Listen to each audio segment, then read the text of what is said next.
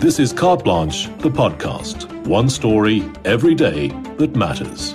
Delve into the issues that impact you.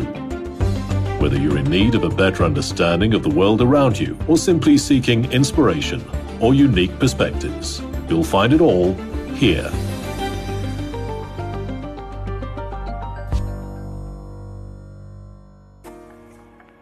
It's fertile ground for an often bitter standoff in the Western Cape, the ongoing tussle between those standing up for exotic trees and those wanting them gone. Those fighting for the removal of invasive tree species say they pose an ecological hazard, not just to other plant species, but also to natural water sources critical to our existence. Macfarlane Moleli visited the stunning Fynbos biome in the Western Cape to speak to both sides of this heated debate.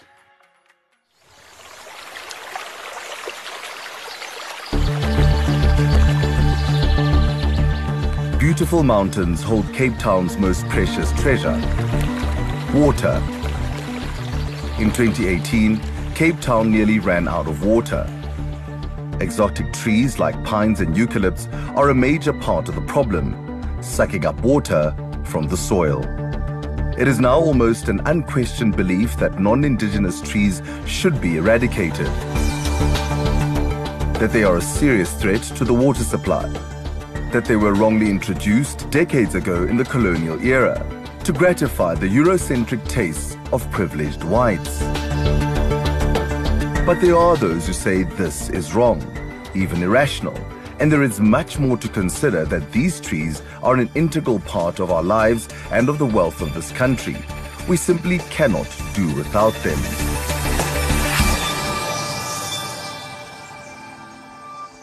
We joined arborists Leon Visser and Francois Krieger in Cape Town's historic Arderne Gardens.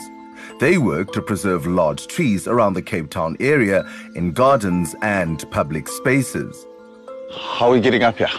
So we're going to climb this tree. Mm. Uh, we're not using ladders. Okay. We're going to be using ropes um, and some other devices to climb this tree physically. Leon says that exotic trees have a significant place in the ecosystem, especially in cities their existence brings value of their own, aesthetic and cultural, that people need deeply. And the trees deserve to be cared for. So there's a grove, that, in, that entire grove is a protected grove. They were measuring one of the garden's champion trees, a Norfolk pine, to add to their records of what trees exist in the city as a resource for people to enjoy. So the, the, the, first thing that we want to do is to get a line in place. We look around the corner there, checking, okay, am I fast? I feel like Carte Blanche is always trying to take me out. All the dangerous stuff that you might end up breaking a leg or losing a limb. That's where they put me, hey? They put you there. We tried to lend a hand, but to no avail. Yeah. Okay, lift it up again. it's all right. Look here, I'll show you how it works. Oh, I'm gonna I'm clipped. Yeah. So we measured at 44.4 meters. 44.4 meters? Yeah. Okay. Pretty much exactly. And um, that is a truly awesome height for a tree. So you look at a tree like that, it's not indigenous to South Africa. A lot of no. people would say that that tree needs to be cut down because it's, it's invasive. I would want to be moving away from using words like alien invasive. We would prefer to talk about introduced species or introduced trees. So okay. that would be, we could say, a friendly introduced tree. It's not an invasive.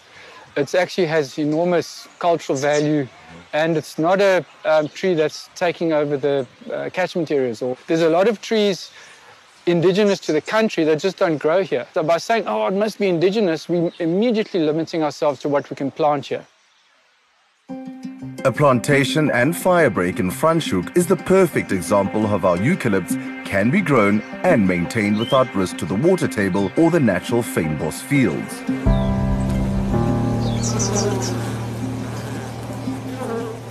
Now we uh, smoke the entrance so the guard bees will run back into the hive. Okay.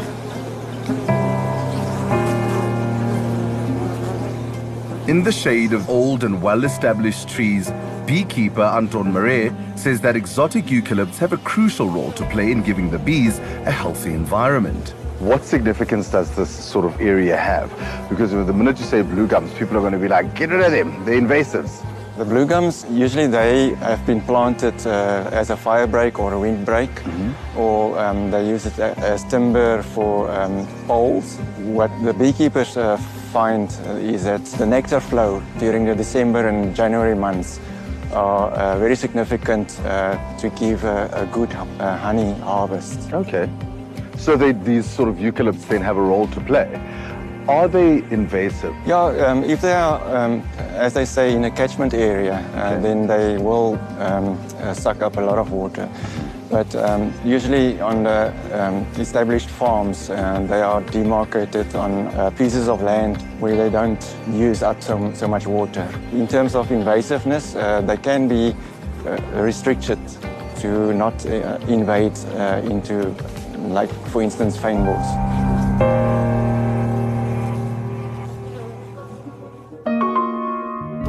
This debate over food, bees, and water is still raging, and no one has found a resolution as yet.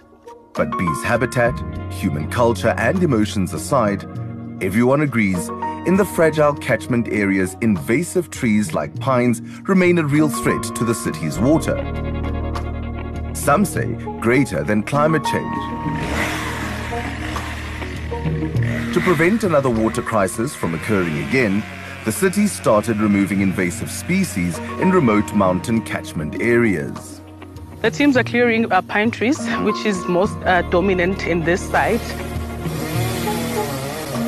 Pilisiwe Shange wanted to do this work since childhood to ensure access to water for people in disadvantaged areas after seeing people forced to collect water from streams.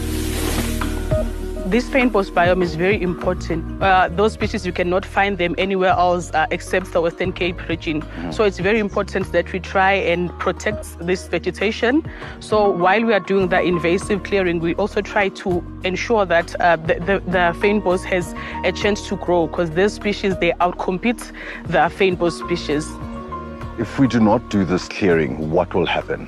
We may end up losing the, the fynbos vegetation uh, because the invasive species also have a fire hazard.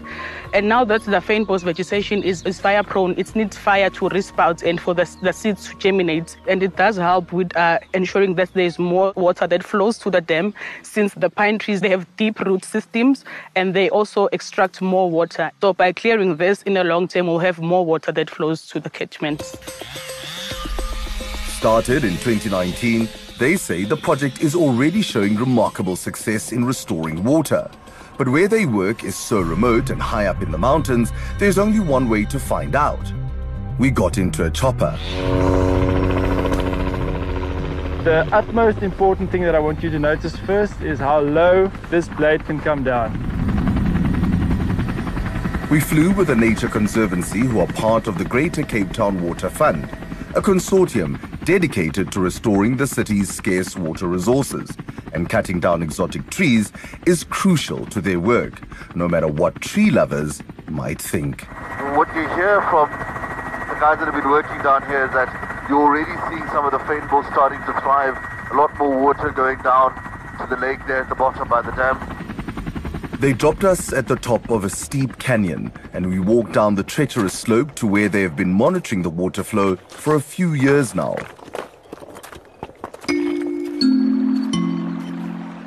Richard Bugan is a monitoring and evaluation manager for the Nature Conservancy. He is passionate about using science to benefit both conservation and the people who live surrounded by nature. How much of an impact do these exotics have on the water table or the water reserves in the Western Cape? So they use significantly more water than the fynbos vegetation that they replace. Uh-huh. Um, and when na- the Nature Conservancy did the, the, the, business case for the Greater Cape Town Water Fund, they found that if you remove all the invasives across those areas, um, this 54,300 hectares, you could reclaim an additional 55 billion liters of water wow. for Cape Town. That's, a, that's a current day usage. That's about two months of additional water supply. It improves water security, um, food security, but it also has a biodiversity benefits. Yes. So the, the fynbos will passively restore. There is no doubt about the need to eradicate overgrown exotics to maximize water resources and protect the environment. But there is surely a place for a variety of trees to flourish, at least in urban landscapes. what I would like to make a case for is a mosaic, a, a variety of different landscapes that can accommodate the fynbos, that can accommodate the urban kind of forest, as it were, and even plantations for that matter. There's not a need to be purist. We won't get that right. We're going to be clashing forever.